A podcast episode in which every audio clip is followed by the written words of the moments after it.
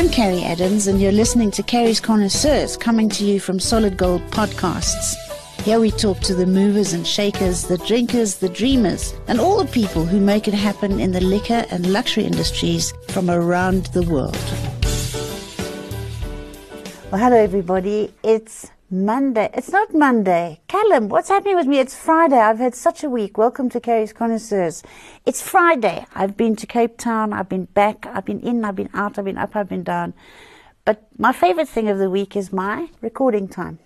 And today I am doing an interview with Adam Mason. He's probably doesn't need too much of an introduction, but people listen to me from all around the world. So Adam Mason is a winemaker in South Africa a very clever one. Adam, welcome to Carrie's Connoisseurs. How are you? Hello, Carrie. Uh, I'm good. It's good to be on your show. Thank you. Thanks for having me. It's it was quite um, it was quite opportune, really, because you invited me to taste some new wines that I wasn't even aware of. I didn't even know they were available. I didn't even know there was a farm called Terra Paisible. But as with everything you do, Adam Mason, uh, we'll discover and explore that and tell everybody all about it. The wines are delicious. But before we do that, I want everybody to know what I know about Adam. Adam, the person, is a Johannesburg boy, which is probably why you're so nice, Adam. Sandown High School, I think you went to? Correct. Hmm? Born yep. and bred in Sandton. Tell us your life story quickly. I'll edit where I need to. Okay, a little. Uh, actually, was born and bred in Zim, or certainly born in Zim, mm-hmm. and uh, we sort of moved to Johannesburg probably when I was about six. But very, th- those early years were very formative in in my life experience, and um, basically spent most of my childhood in Joburg. Uh, we had a brief stint in Sydney for about two years as a family, emigrated and came back. And uh, I found myself at the end of high school um, a little bit too young to go to university. It was the last year of the draft. And my father, who had been a, a soldier for 16 years and fought in a bush war, said to me, You really shouldn't waste your time going to the army.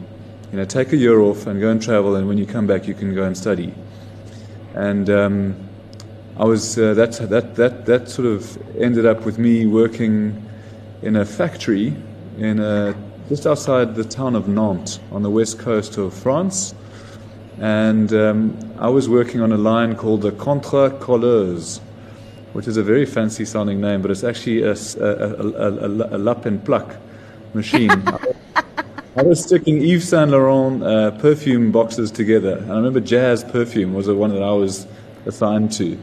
Okay, well, I, I mean, it's jazz perfume boxes. As much as you want to know about the fluting and the corrugations and the grade. Okay, well, I mean, it could have been worse. At least it was Yves Saint Laurent. And it wasn't some sort of tacky backstreet sort of label, hey? No. So, um, so my neighbour on the line had a had a had a, had a, a vineyard he, and a little, uh, and he was part of a, a small community um, growing in, in, the Muscadet region. So very sort of lesser known, but but more up and coming region. Um, yes. Um, what is the? I'm actually trying to remember the name of the the grape that they grow there. I should be. Where were we? Were you in the road? No, no, Muscadet. So on the oh, west coast, Muscadet. Loire Atlantique. It's Gros mm-hmm. Plan they call it.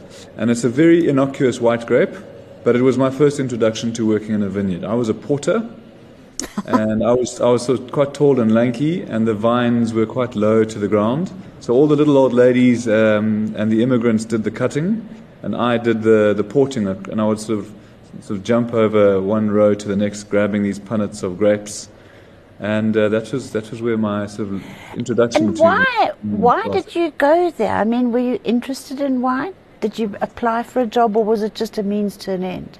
Yeah, it was. So we had we had billeted a French student for a few years in Johannesburg. So my, my dad was he was a SAPI at the time, and they had a sort of a French a, a program of internship. And this, yes. this chap came and stayed with us for two years in a row. He loved it so much, he, and, and he said, "Listen, if you ever want to come and stay with my family in France, you can come and stay. That was in the days when you could still get a, a visa fairly easily, and I yes. guess I was much younger. so it was easy yeah. to get a, a, a, tourist slash kind of uh, working traveling visa. And so I went and stayed with this, this guy's family for six months. I ended up working in a, doing lots of different things, and one of which was working in this factory. And mm. uh, that's where I met these guys who owned a vineyard. So it was, yeah, it was pretty much opportune, yeah, yeah, you know, isn't it amazing how the universe works for us? If you think, if you look back on your life, nothing, nothing is by accident, really. It's somehow all by design, if you think of it. Hey. I was having this so, conversation with my daughter the other day. It's a, it's a big, it's one of life's big questions. I mean, is everything preordained, or are we kind of creatures of our own fate? And it's, it's and a, it's what a, did you, what conclusion did you, what conclusion did you reach? I don't think that it's. I don't think everything's preordained, but I think um, I think we have. We are to a certain extent masters of our own destiny. We, we do we do make choices. Now the question is, are those choices? Are we even aware that we're making those choices, or have we have, have they been sort of predetermined? Perhaps. But you know, I'm I'm old enough and cynical enough at this stage of the game to have watched the evolution of thought and everything that goes with it and around it. And especially in the last couple of years with the madness of COVID and what's happened to the world, I'm more convinced than ever that we're in a big sort of a fishbowl. Mm, big petri dish. And I think a big petri dish, and I think, I think, not think, I'm almost convinced that they're those white blokes, you know, with those funny slanty navy blue eyes like that. Yes. And they're looking into that fishbowl and they're looking into that petri dish and they're saying, well, let's throw something in, we'll throw this in and see what they do, and then we'll throw that in. I think we're experiments because I can't believe, I mm. can't believe that all this happens by chance. There's just too many synchronicities in my life that have happened that make me feel like it's all been orchestrated by something or someone. Or is it yeah. a bit far fetched? I am a Libran, so I romance a lot about a lot of shit, you know. So you have to, you have to take that into account. Look, I don't think it's yeah. I think it's it's uh, it's it's one of the I think it's one of life's great questions. Mm. So, yeah, there's a couple of things we need to settle with. If we ever get beyond the blue and we meet whatever it is that created all of us, I got a lot of questions to be answered, and you? Yeah, no, there's, there's lots, eh? you, you, caught me there. I wasn't thinking about this character. of course, there's lots of questions. Yeah. Well, this is supposed to be an interview about wine, but you know, you know, I think that in order to discover the stories that come out of Adam Mason's bottles, you need to know the stories that come out of Adam Mason's head and his heart as well. So I'm going to ask you lots of difficult questions, Adam. Okay, I'm ready for you, Carrie. Keep talking to me. So you were in a Muscadet vineyard, and mm-hmm. you were charming grannies who were cutting grapes on bush vines, from what I they could so many, uh, what the French call gros mots. They taught me all the dirty words. It was fantastic. Yeah, it was you great. See, you see, I hope you remember to surround yourself with grannies forever. No, grannies are the best. anyway, you went from the Muscadet vineyards to where? Uh, from there, I actually sort of returned uh, back to, to Johannesburg uh, just in time to, to start studying at Wits. So I was at Wits for a year. Uh, spent okay. many happy afternoons drinking at the bars and okay. misbehaving. Well, yeah, it was, it was awesome. It was a great year, actually, um, Wits. And then I transferred down to Stellenbosch because that was where I wanted to really study agriculture. And they were the ones that offered the viticulture and enology degree. Um, so. And was it your stint in France that sent you in the direction of enology and viticulture? Absolutely. Yeah, up until that point, I'd explored sort of um, forestry and sort of landscape gardening and horticulture. Those probably that's where I would have ended up mm. um, had I not had I not gone over to France and and fallen in love with the whole process and tasted those grapes in outside Nantes. I know it's a bit. It's a bit of a drug, really, isn't it? Yeah. No, look, it's it's, it's a phenomenal. It's, it was it was a, it was a it was a, it was like an epiphany, you know, just just realizing that I could spend the rest of my life under learning and being involved with something as, as beautiful, um, and it's, it's it's like it's a miraculous kind of conversion, grapes to wine. I know, I know, and Kind of you know, all my So all my things. All my favorite people in the wine industry are those people. They're philosophers and they're artists, and they're a bit left of center, and they are they just they think a lot.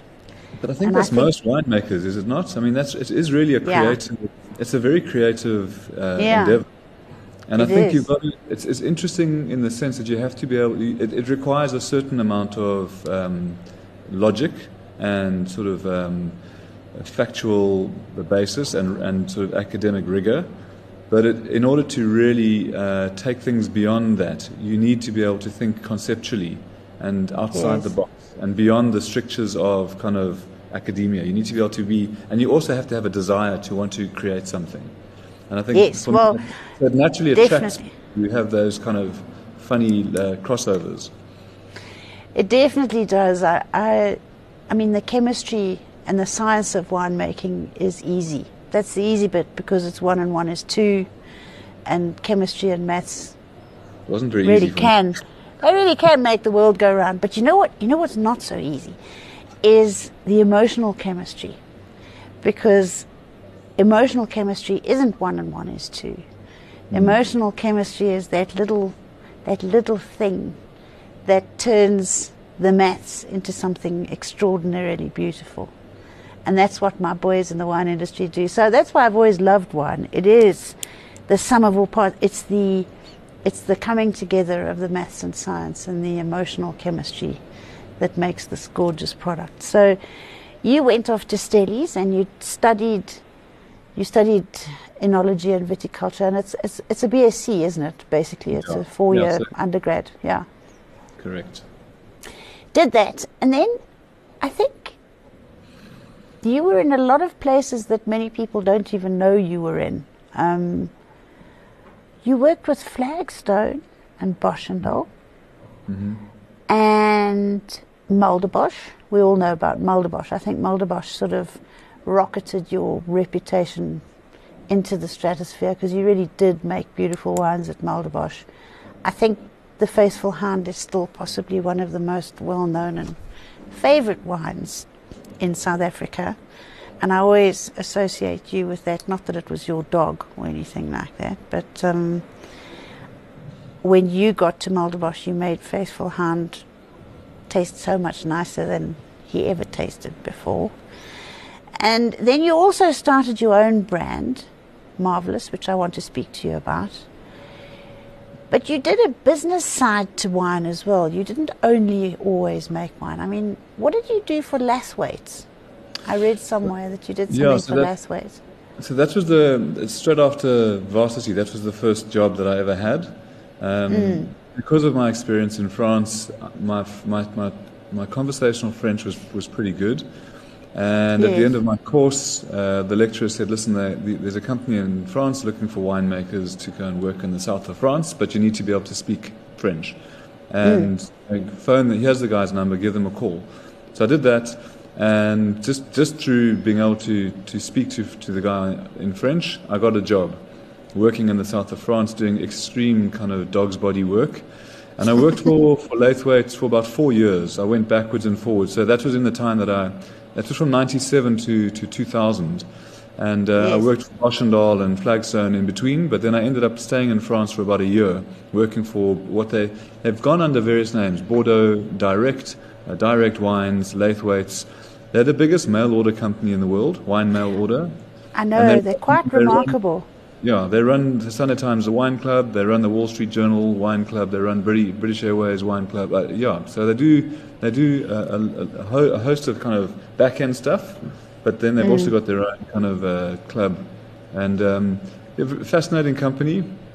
I did learn a lot, and, and, and it was good to be in France and solidify all of my sort of uh, sort of academic kind of knowledge. Um, yeah, and then I guess business wise, I, when I came back to South Africa, I did want to know more about business, and I took a position Yeah. as as a, the general manager of a business called International Wine Services. And that was working, with Kim Milne, who had started it, and it was sold Mm. to Scottish and Newcastle a few years after he started it. Yes. Well, They were just brokers, merchants, But I was I was the GM, woefully kind of under-equipped, ill-equipped to be the GM. But I I, I, I, did a I did a I did a passable job there. But what was interesting for me there was learning learning about the trade and learning Yeah. about pricing and and how the how the supermarkets worked and all the different kind of channels of selling wine. So it was It's my first invaluable. Hmm, the trade. It was it was important. Yeah, I'm glad I did it. yeah. And, and Very that, and invaluable. so that ended um, in 2003, and then I was that the big break in my career really came when Ross left Klein Constantia, and I got That's the job. right. You went Yeah. to Klein Constantia. I've forgotten Yeah. about that. So that was Hmm. that was my really lucky break, I would say. Um, It was such, such an in, improbable thing. I mean, I, I remember dreaming. I actually remember as a kid coming down from Zimbabwe. We drove down in my dad's Peugeot 504. You know the one with the little. Oh, yeah, I remember those cars. And we go, drove all the way down to Cape Town, and I will never forget visiting Groot Constantia. I must have been about five years old. Yeah. And um, I, I still remember the smell of cobra polish and, you know, the copper, brasso, the thatch. I remember those smells vividly. I And, and- I can and smell them as we speak. I can smell those right? smells. It's so nostalgic. But Yeah. I think that, that must have been uh, kind of subconsciously with me my whole life.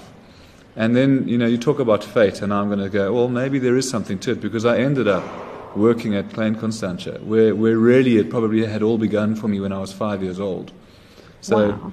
perhaps the wheel does kind of turn, and perhaps these Oh, it does. There's no, there's no doubt in my mind. We'll have, we'll, we'll open a gorgeous bottle of wine one night at my house, and we'll, we'll debate it. But I'm sure, I'm sure I'm right. Um, I think you were probably guided in that direction. Well, it did feel like it at the time, I must say. No, definitely. And and Klein Constantia, I mean Lowell Jooste, he I think Dougie, his father, bought that farm when he was already quite big. But the Yeah. Joostes the Joostes did put their stamp on the Constantia Valley. And Klein Right. Constantia was such a beautiful place. In fact, that's the first time I met you, Adam Mason, Yes, was when you were right. the winemaker at Klein Constantia. I It was such yeah. a beautiful place, and the wine. It was big shoes to fill because Rossi had been there for a very long time, Ross Gower, Yeah. and he was a great winemaker. And of was course, terrified. you must have been terrified because oh, of ab- because of. Vin de Constance, maybe. Yeah, it was definitely because of Anna Constance. the first person who ever saw me was Joss, Joss Baker's husband, who, who, who passed away not long Yes. afterwards. But Yes. apparently he had been a, a sort of fervent supporter of the, the Klein Constantia Riesling. And he was, in, he was already at that stage quite ill. And he walked up to me and he sort of poked his crabby finger in my face and says, Don't you change my Riesling, boy. I'm sure he didn't say that. I'm sure he swore at you. And I remember it was like Joss going, "Hmm, you listen to him. so there was definitely that sense of who's this kid that nobody knows, who's come Yes. and taken taken Ross's position. And yeah, it was it was it was a tough gig for a couple of years. No, And onto one of our farms that had like a, a serious pedigree. I mean, for those Yeah. people who are listening or watching, Vin de Constance comes from Klein Constantia, and it is, without any doubt, the most famous wine from the South African wine industry over many, many years. I think it was first made 300 years ago or something equally bizarre. But it's a natural sweet wine that everybody famous, famous soldiers and who was the bloke at St. Helena? Nelson. Napoleon, Napoleon, and uh, Napoleon. he, he he was rationed it on in his during his exile, and I mean, Yes. you name it, Jane Austen, Baudelaire. Um, Yes. they, they they mention it in their in dispatches. They all wrote about it. It was a hugely famous wine. I mean, I would have shat myself. I wouldn't have known how to make that wine. But I only really felt comfortable four years after I'd started working at Klein Constantia, because that was when the 2004 was released. That was my first Vin de Constance. I had to wait four years in order to have a sort of a proper vetting by the trade. So that was a four, four very sweaty and uncomfortable years, I can tell you. And But Adam, in the great. To meantime, Lowell's, to Lowell's credit, he was very kind and very forgiving Oh. and very patient. A wonderful man. He's a wonderful man. I think Lowell is in America now, Ed. Yes, he's in San Diego. Yeah. What's he doing? Is he in the wine industry? Yeah, no. So he's patented a he patented a, um, a system whereby he completely removed bottled wines from the from from from the process. So sourced uh, wines up in, in Napa, had them trucked down to his little uh, wine bar in San Diego in their barrels, and decanted from the barrel directly into either carafes, which were then served at the restaurant, or into reusable bottles, which people then took away and brought back. It's an what a clever little guy he is, hey?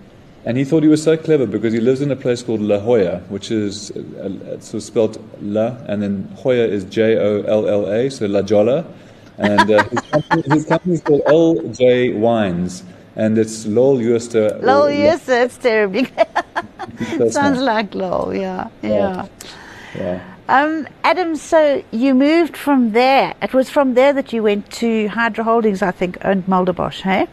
It had just been bought by Terroir Capital. So it was just. So I met I met an American crowd uh, in 2008. I went to the United States for the first time to work uh, in the Napa, and I worked mm. at Screaming Eagle. I had a I had a I had a month a one month stint at Screaming Eagle, which Luke O'Cuinneagain sorted me out. Luke, Luke sorted no, me out. No, I mean that is just holy grail stuff. How much yeah, of it did you drink? Did you drink lots? You know, they were they were quite frugal. I mean, every drop I worked it out. Every a bottle is about eight hundred bucks, a thousand bucks. Mm. So every drop is sort of you know it's a dollar, just over a dollar a drop. I mean, twenty rand a drop, a, a drop. So they were they didn't really sort of hand it out as, as sort of dop, dop freely as they might have, yeah. No. Mm. But it was an it was an incredible visit, and during that time I met I met the owner, the, one of the, the, the fund owners who then was involved in setting up um, a fund in South Africa, and they purchased. Yes. They had just purchased Mulderbosch in yes. 2010, and I'd said to them when I left Screaming Eagle, I said, "Listen, I love my job at Klein Constantia, but if you ever do decide to do something in South Africa, please give me a call because I'd love to work with you." And so in 2011, I got a phone call. Wow. And I was ready to leave Klein Constantia at that time. Uh, Lowell, yes. Lowell had effected the sale. Um, I, I, didn't know who was. I didn't really know the new people, and I kind of. I was a bit itchy, you know. I had I had itchy feet. I'm mm. restless, Harry. I'm a restless person. I need I need to move. I know you are, Adam. I know you better than you think. Yeah. So it kind of got to the point. I've been there for eight years. It was a it was a wonderful stint, and I felt it was a good time, as good a time as any, to to step to step aside and to to do something different. Yes. And, um, and that's, that's, what, that's how I ended up at Mulderbosch. And did you love it? Was it completely different, I'm sure? Hey? Oh, Small family business as opposed to big corporate yeah. business, very different thing. I, I did love Mulderbosch. Um, up to a point. You know, it, it got very messy uh, with, with shareholding at one point yeah. uh, imploded. But up until that point, it was amazing working with these um, Americans who, mm. I mean, and I will say this, uh, when I left, this is going to be on the recording, so when I left. when I, when I left well, we'll censor it. We'll see if we can let it slip through or not. Hans Astrom said to me, as, and he was the new sort of di- director at Mulderbosch, at Klein Constantia, he said to me, Adam, yes. just be careful of the Americans. They overpromise and they underdeliver. Oh, really? Said, okay, well, I'm committed now. I'm going. And mm. that was my experience of the Americans, actually, by and large. Oh, was it? During my experience, it was, they are so enthusiastic, and they are so they are such good. Um, they're so good at drawing you in, and they sell you they sell you the pitch. They're incredible natural salespeople. So everything that they said they were going to do, I kind of was like, I'm so amped. I so much want to be a part of this project, and we started doing things, but in, but but invariably it never really hit the heights that they had sold it as.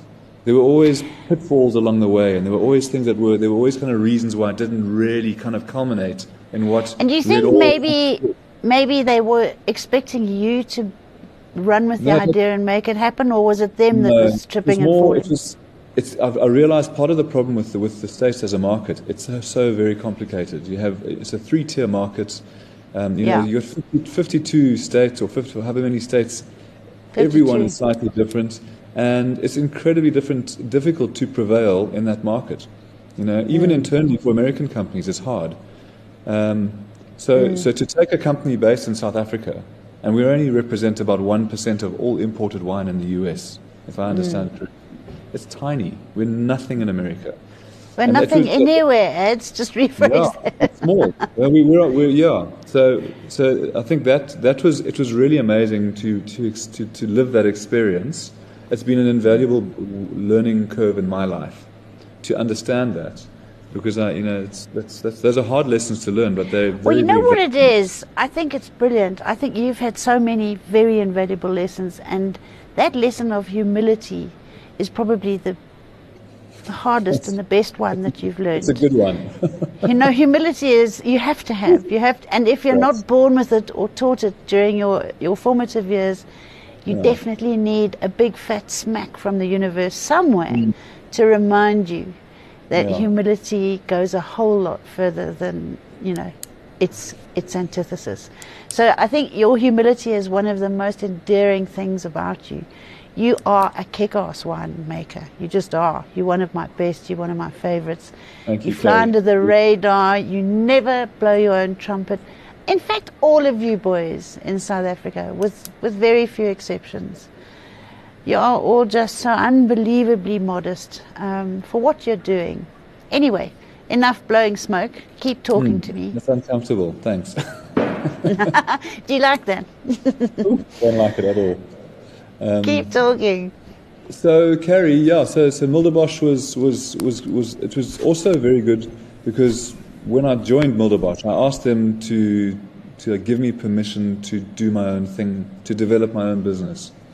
And that was the other attraction of going to Mulderbosch was that I really wanted to to grow my own business. And I had registered a company called Yardstick Wines. Yes. That Peter Tempelhoff, the sort of virtuoso chef and, and sort of friend of mine, he was working at uh, the Cellars Hohenort in Constantia when I was at, uh, at Klein Constantia, and we Yeah. developed a friendship, and we started making some wine together. And from that, Yardstick was born. I took that, we took it with us to, to Mulderbosch, and Pete sort of, um, he, he got out of it uh, a couple of years later. It just was so difficult to maintain that, that kind of constant rapport that we'd had, both being based in Constantia. And um, I ended up, so Mulderbosch is still a partner at the moment. We still haven't Oh, really? finally wrapped up the, the partnership, but that's the aim. And, um, you know, that was another really sort of important learning curve to, hmm. to really understand that you cannot serve two masters. It's extremely difficult. To grow your own hmm. business whilst being employed and your responsibility lies with your employer, it's hmm. hard. So, so Yardstick has always just been sort of ticking away in the background, and it is still the company that I that I would like to see uh, grow up in my lifetime. I'd still like it to become a proper wine company. Oh, really? But it's still the dream. Yep. Where do you run it out of? I mean, are you still making? Does Marvelous come out of the Yardstick Company? Yeah, so I had lots of different labels. Um, you know, Yardstick was originally Chardonnay and Pinot Noir, and then Yeah. Marvelous was a was a more supposed to be like a bistro label, very good quality wine by the glass, and there were Yeah. different. Uh, there was a we ended up with three different blends: a, s- sort of a Rhone, a Bordeaux, and then a white blend, a South African white, Yeah. And they went under the Shazam, Kaboom, and Kapow labels. It was No, I a loved bit it. ahead of their time, and. Um, It yeah, was quite sort of, um, just pop quite arty. sort of 19 pop arty. Yeah, it was pop arty, comic style. It was fun. Yeah. Yeah, in the very beginning, and then we morphed it a bit into more kind of just typeface and quite modern uh, block blocky fonts. And um, yeah, but look, there were too many things going on, Carrie. I, I dropped the ball, and I have to take responsibility for not following through enough on so many things. And um, then I decided, in my wisdom, that that if that wasn't going to work, I was going to try uh, something else called Raised by Wolves, another label existing within the Yardstick stable. And the Raised by Wolves were far more uh, sort of uh, hand-picked, uh, Yeah. small volume batches. And uh, these vineyards that I'd been working with at Marvelous and all sort of blending all together, I then started bottling separately. And, and I was really working with some exciting vineyards. I had traveled the, the, the breadth of the country. I knew just about every little vineyard that existed where there was a cool story to be told. Old vines or uh, crazy, crazy owners or high altitude or whatever it Yeah. was. And those formed the basis of Raised by Wolves. So, um, yeah, that all stopped in 2020, uh, 21, 2021 when I left Mulderbosch. and um, Carl van der Merwe had just left DeMorgenzon, and and I was uh, I was uh, put it this way I, I, was taken I was I was head, taken under Wendy's wing to head up. You uh, were hunted down because Wendy, being one of my best mates, I love Wendy Appelbaum. She phoned me. She said to me, "Carrie, what am I going to do?" You know how she loved Carl, how we all yeah. loved Carl. Yeah, I said, "Well, there's about four. There's about four people who you can probably afford, because Wendy can afford anybody, and." I gave her four names, and yours is one of them. She said, Those are sort of the four names that I had as well. I said, Well, go mm. for it. You could have any one of them. They're all brilliant. And never more happy was I to see my favorite Adam going to one of my very best friends. Yeah. Um, yeah. Was, but you weren't there for very long. Or no, were you? Uh, you know, life was, sort of rushes yeah, by. It was it was that weird time warpy space between. Yeah. You know, we literally left uh, Mulderbosch in February. In, at the end, when was it? Uh, sort of May, end of May, and I started at uh, DeMorgenzon in June of 2021. So we were full COVID, full lockdown. Yeah. Um, it was a crazy, crazy time, yes. and and I made the decision to stop doing everything else.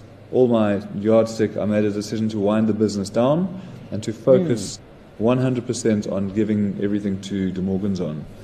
Mm. And, you know, fairly Which soon, is not hard, it's a beautiful place. Look, I was so excited to go. I mean, obviously, Wendy and Hilton, I had met them before, and I, and I thought they were the most amazing people, inspired. it's like being on the set of a, of a comedy show. If you stay yeah. with the Appelbaums, they're hilariously funny. They're just gorgeous people, yeah and, and very high paced and very yeah. intense. And I was so I was so looking forward to working in that sort of milieu. Mm. And and you know it was just it just some things don't work in life. You know I just think the, the chemistry just didn't fit. Um, yeah. You know I think I think I probably wanted much more autonomy than Wendy was prepared to to provide. Yeah. Yeah. And, and I look back on it now and I understand why it didn't work. And mm. um, I don't regret I don't regret it at all. Uh, no, and I don't think she does either. At the end of the day, what, ha- what happened was it, it, it, forced me to make a decision that I'd been avoiding my entire life, and that was to, to go on my own.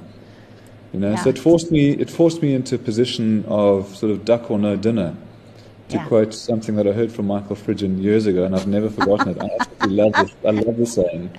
It is gorgeous, but you know. And then one day there was absolutely no dinner and it was the best thing that ever happened to me, to be quite honest. I always remember I have I have a brother and sister. The three of us are extremely close, mm-hmm. and we've done most things together, but interdependently, really, for our, our whole lives. And at the beginning of every summer, it's you know what kids are like. It's not really warm enough to swim yet, but you've got a swimming pool in the garden and you want to swim. So we used to put our cozies on round about sort of late August, which mm. is really way too cold to be swimming. And we yeah. used to hold hands, and we used to, one hand you hold a brother or a sister, the other hand you hold your nose and you run and you jump. And whenever I'm scared of anything in life, I imagine that I've got Mark and Ellison with me, mm-hmm. and I'm holding my nose and I'm going to run and jump into that icy, freezing cold water. And that's sort of my duck or no dinner. Um, you either come up and gasp mm-hmm. for air, or nobody ever sees you again. You know, and yeah. I think, I think you did, you did it at just the right time. It was a difficult time because, as you say, we'd come out of the weirdest time on planet Earth ever. That I, yes. I can't believe we ever had to live through it, and it was hard. It was very hard in South Africa, and more specifically here, because our I mean, what should our, our esteemed government close down the liquor trade during? It was a disaster. It was a very. It, it was, was, a, disaster. it was a depressing time.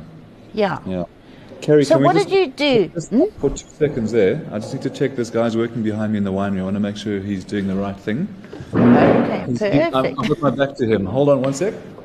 okay. I had a I had a, a moment of terror where I thought uh, we're blending we're blending some rosé, and I, and I just thought I hope that the correct tank has been hooked up because we were doing the barrels when when I started the interview, and he's moved on to a tank. It is the correct tank, so we can continue. I'm at ease.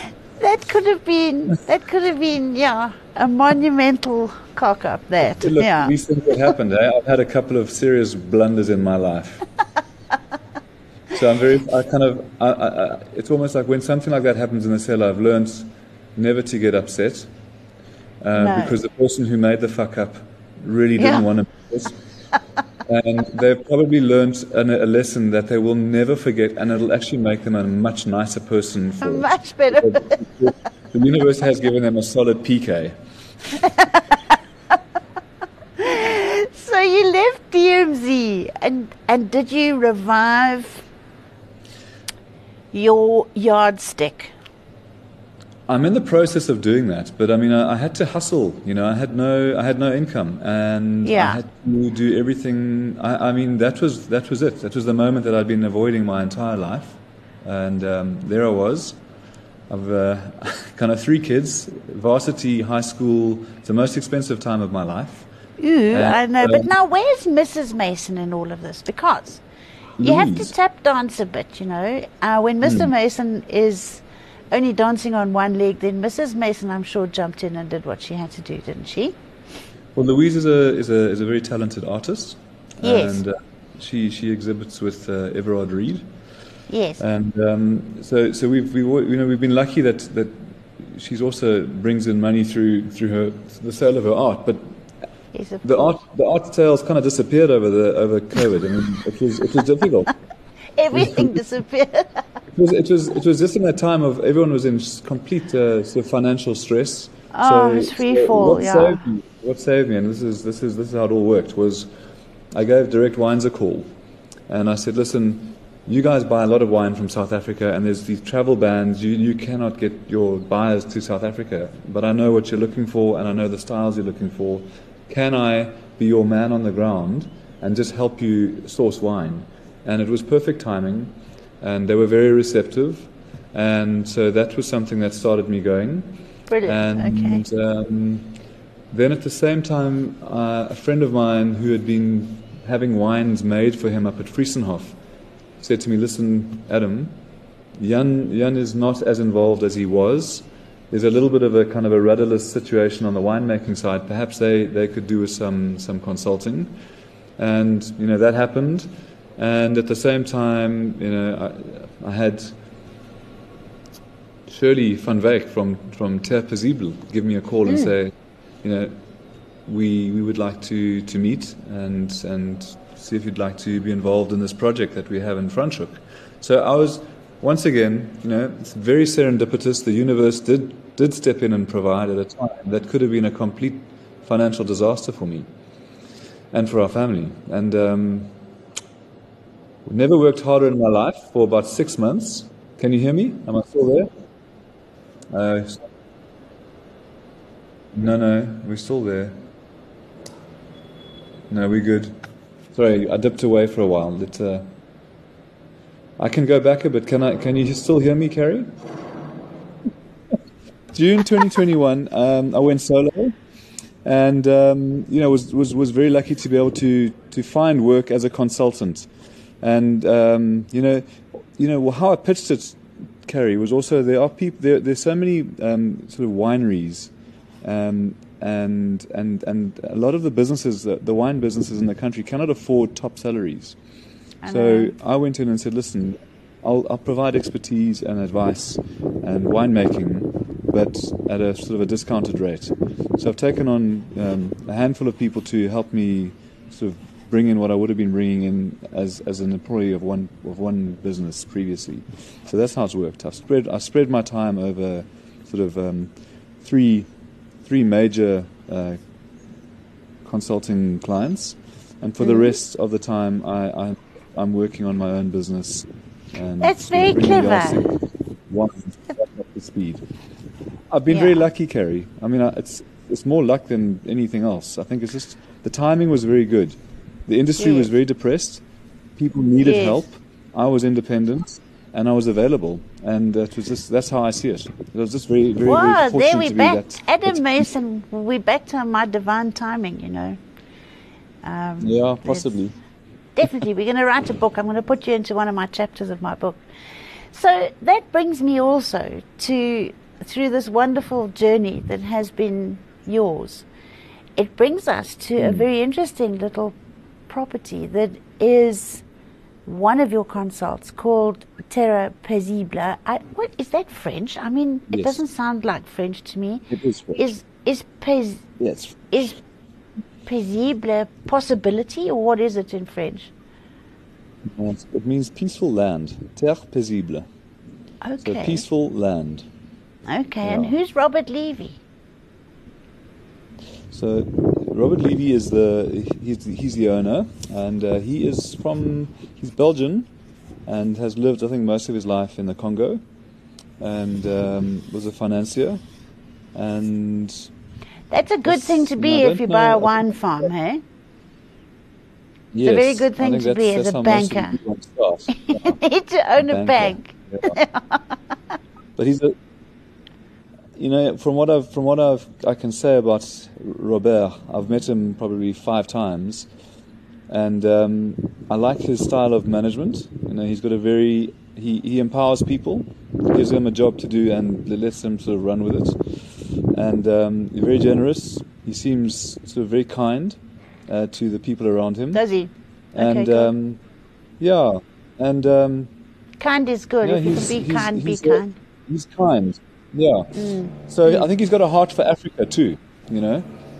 So he, he wanted to he wanted to invest in Africa and to be doing something worthwhile in Africa.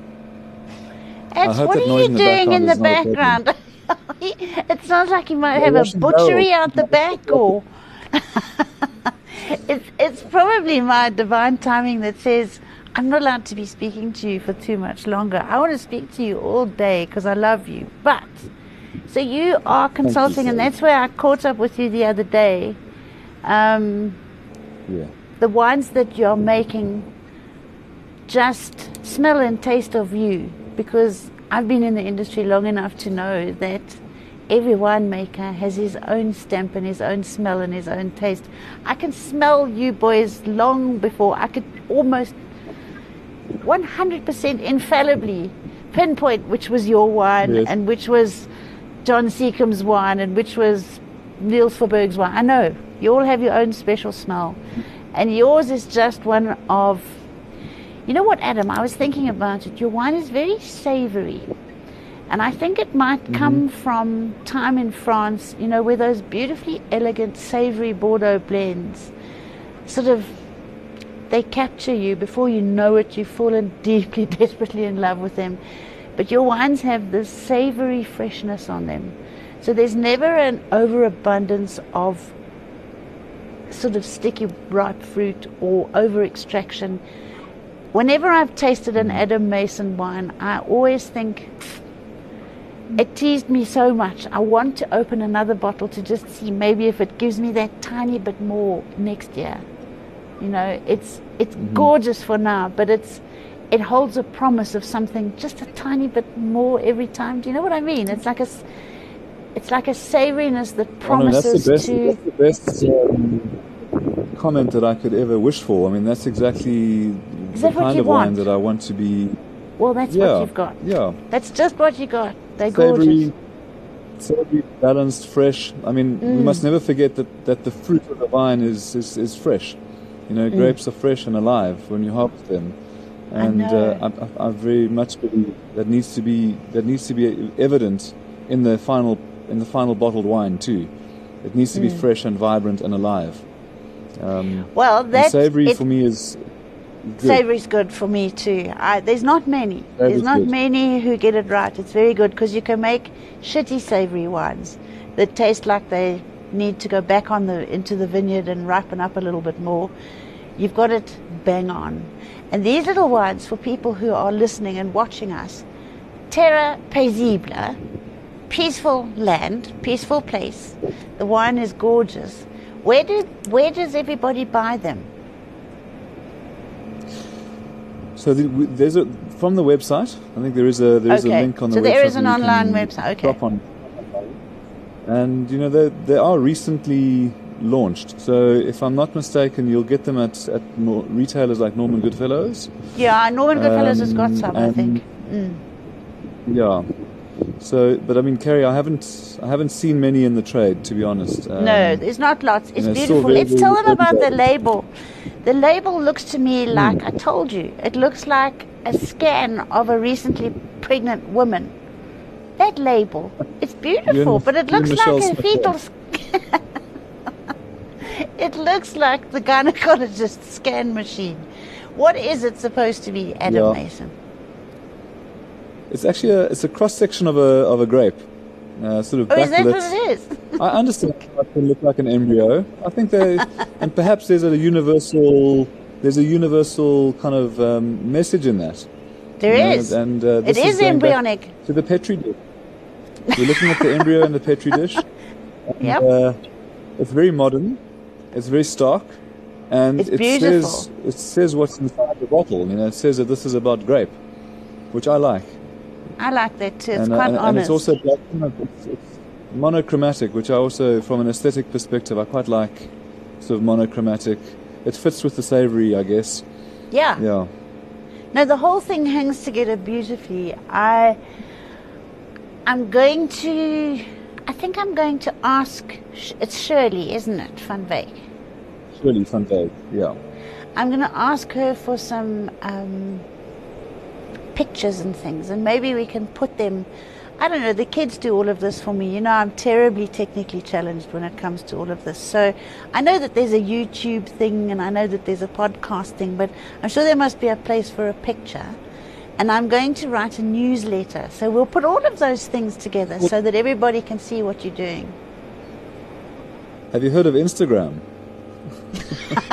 Don't get too cocky with me, Adam. I go on Instagram. I know how to use Instagram. Could- yeah, we could put you- it- whether you're up to speed. No, we could put it on Instagram. That's a good idea. Okay. You boys are going to have to save me. You know that. I don't want to become one of those stupid old ladies in the industry. Shoot me. Put a bolt through my head before that happens, will you? I do know about Instagram in the have a, gla- meantime. uh, let's have a bottle of wine before we have any further talk of bolts through heads and that's I've got some nice wine in my cellar that I know you would all love to come and share with me. So when I feel that it's nigh, I'll phone you all. When you all get that same phone call, come. Because you'll get something nice out of the cellar, I promise you. Adam, thank you, my darling. I love you. You're clever. You are soulful. You are artistic. You are a wonderful husband and a wonderful dad and an unbelievable winemaker. Thank you so much for everything you do in our industry. We love it.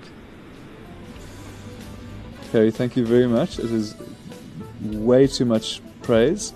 Um, and I really do appreciate your support and your interest in what I'm doing. And um, it's been a pleasure sort of spending an hour chatting with you and catching up. Thank you very much. Huge pleasure as well.